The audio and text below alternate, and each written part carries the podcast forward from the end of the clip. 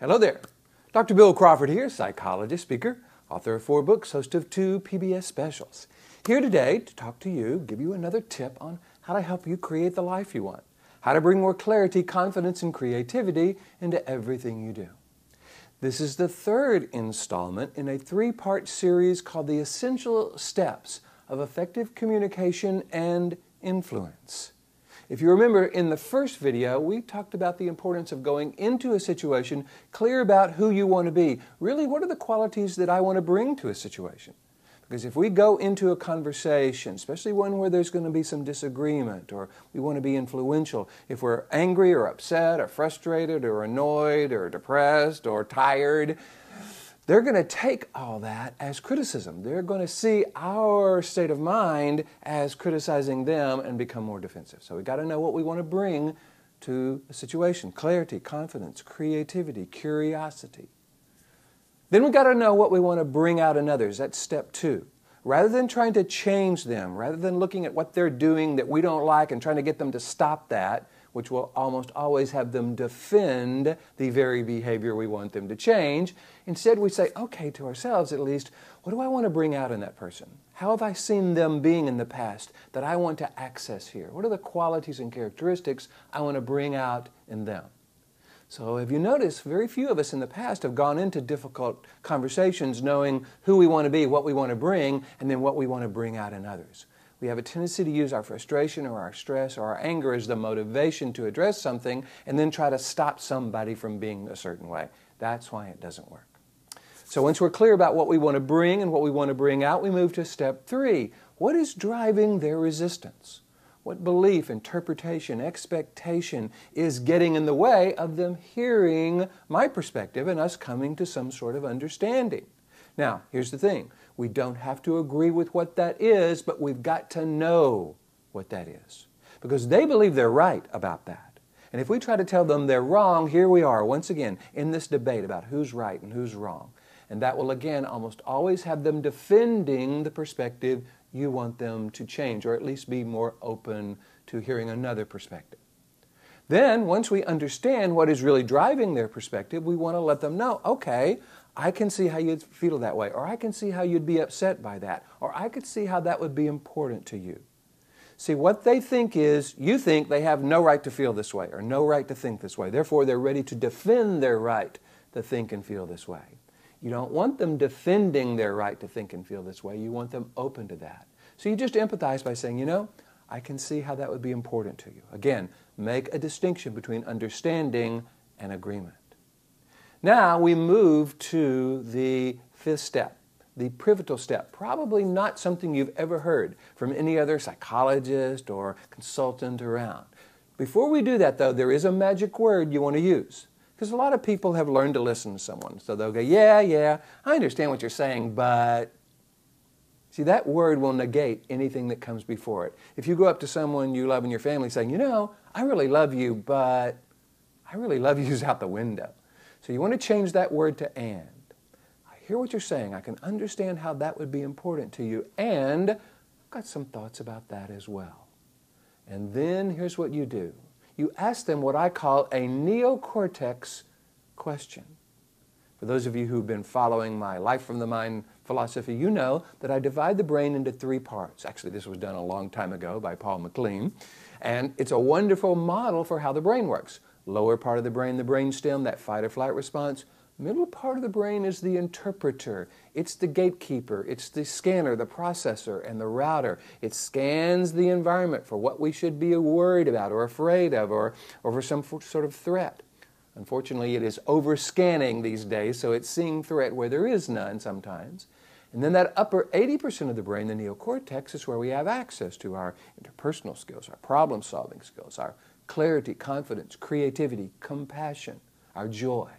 So, what we want people to do is shift from what I call the resistant brain, that fight or flight, don't you tell me what to do, I'm going to kind of balk at whatever you suggest, to the receptive brain. That part of them that actually can hear and understand what you're wanting them to know, and that part of them that is focused not on the past and the problem and who's right, but on the future and the solution. So the neocortex question you ask them has to be about the future and the solution. It can't be about the past and the problem because they will remember it one way. You will remember it another, and you'll get into this debate about who's right in the past. Now, I wish I could give you just a ton of wonderful neocortex questions, but sometimes it depends on what they say in step number three, when you determine and understand what is really bugging them, what is driving their perspective. You will learn what's important to them, and then you can bring that into this step. There are a few I can give you. For instance, if you're working with someone that either you're supervising or maybe they're one of your kids or your niece or nephew or somebody that you're kind of you have responsibility for and you're trying to teach rather than if they make, make a mistake right okay? Rather than saying what were you thinking? How many times have we talked about that? Don't you know the problems you cause so you're not trying to make them feel bad about the past in order to feel good about the future. You ask them a neocortex question. One of my favorites is Okay, knowing what you know now, how would you do that differently in the future? See, there's no shame in the future. There's no blame in the future. It accesses this future oriented part of the brain, these frontal lobes, that's where we think about the future. And you will be surprised at people go, Well, you know, I think I'd do this. Or even if they say, I don't know, well, you can say, Well, okay, I've got some ideas. Let's bounce them around, see what we can find you can also do that with yourself. I mean, how many times have we made a mistake? And gone, stupid, stupid was I thinking? What is wrong with me? Kind of beating ourselves up. I have a quote that says, beating ourselves up is really beating ourselves down. And if down isn't where we want to go, down to that lower 20% of the brain, then maybe beating on ourselves isn't the best way to get there. But that's what we've been taught for a long time that you should feel really, really, really bad about the mistakes you made, and that keeps you from making that mistake in the future. Now, that works in a fight or flight situation. You touch your hand to a hot stove, you go, okay, not doing that anymore. It doesn't work, however, when learning in a more cerebral kind of good information perspective is, is called for. When we make a mistake. So, one of the things that I'm encouraging us to do when we make a mistake is say to ourselves, okay, Bill, knowing what you know now, how would you do that differently in the future? We can then imagine doing it differently in the future, which means we're more likely to do it that way in the future, even celebrate the fact that we're going to bring new knowledge to some future event and feel good about it. Now, if someone is criticizing you, there's a tendency to get real defensive. No, I'm not. How could you think that about me? No, it's. not.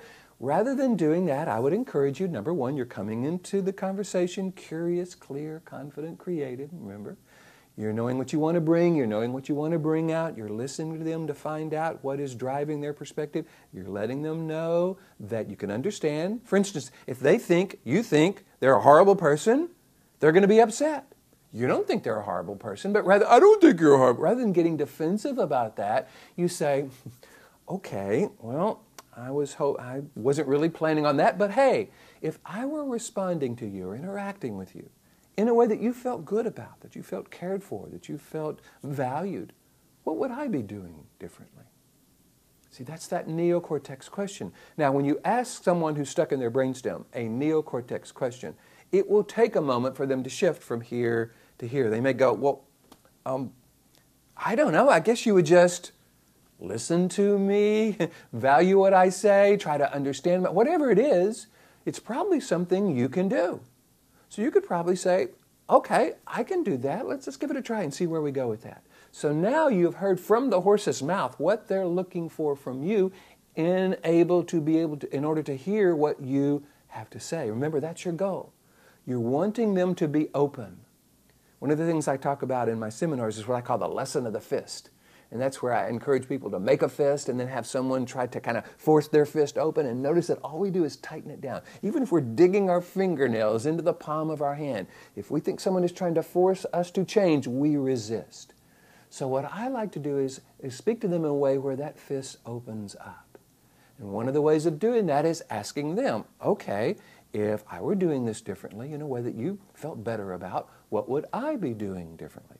Now, that doesn't mean you have to do it. But now you know exactly what would have them being more open to what you're wanting to say. If it's a couple, let's assume you and some significant person in your life is, is, are finding them, yourselves dealing with situations in a way that, that is incongruent with your love. you could say, okay, boy, I know neither one of us really like this. If we were doing this differently in the future, what could we be doing differently?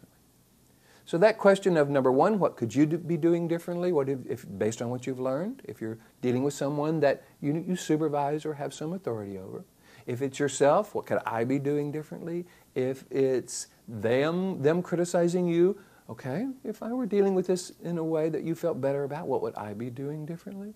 And if it's a couple, what could we be doing differently?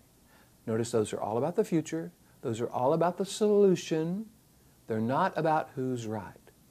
Now, again, those are just some of those neocortex questions. Really, the best ones come from that third step where you learn what is important to them, what is driving their resistance.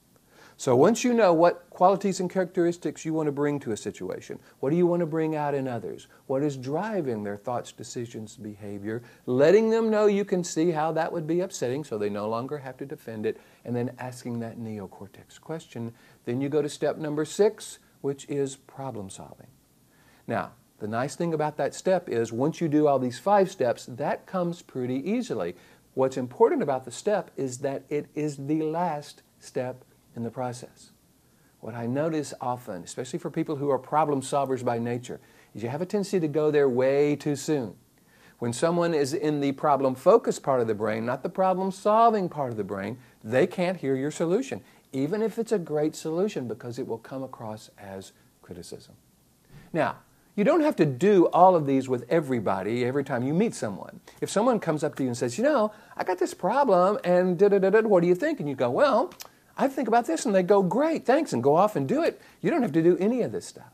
So, what I'm encouraging you to do is to recognize that the more someone is resistant to you, the more upset they are with you, the more resistant they are to hearing what you have to say, the more these steps are important. So, you can use this kind of as a degree. Is someone kind of upset as like a two, or maybe a five, or maybe a seven, or maybe a nine or 10. If they're really, really up in that seven, eight, nine, or 10, these steps are really, really helpful because each step is designed to diffuse their resistance. I hope you're enjoying these uh, videos. I'm having a wonderful time bringing them to you. If you would like me to come and teach this process to you, your, your family, your organization, all you got to do is go to my website, billcrawfordphd.com, hit the contact button, let me know what you're interested in, and I'd love to help you with this.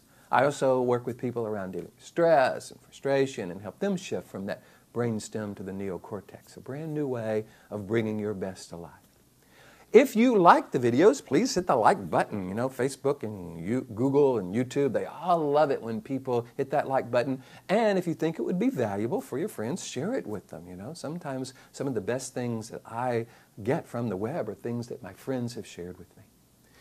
In the meantime, though, I hope you're learning and enjoying and finding these videos valuable and that you're finding more clarity, confidence, creativity in everything you do. If so, I'll look forward to seeing you in the next video.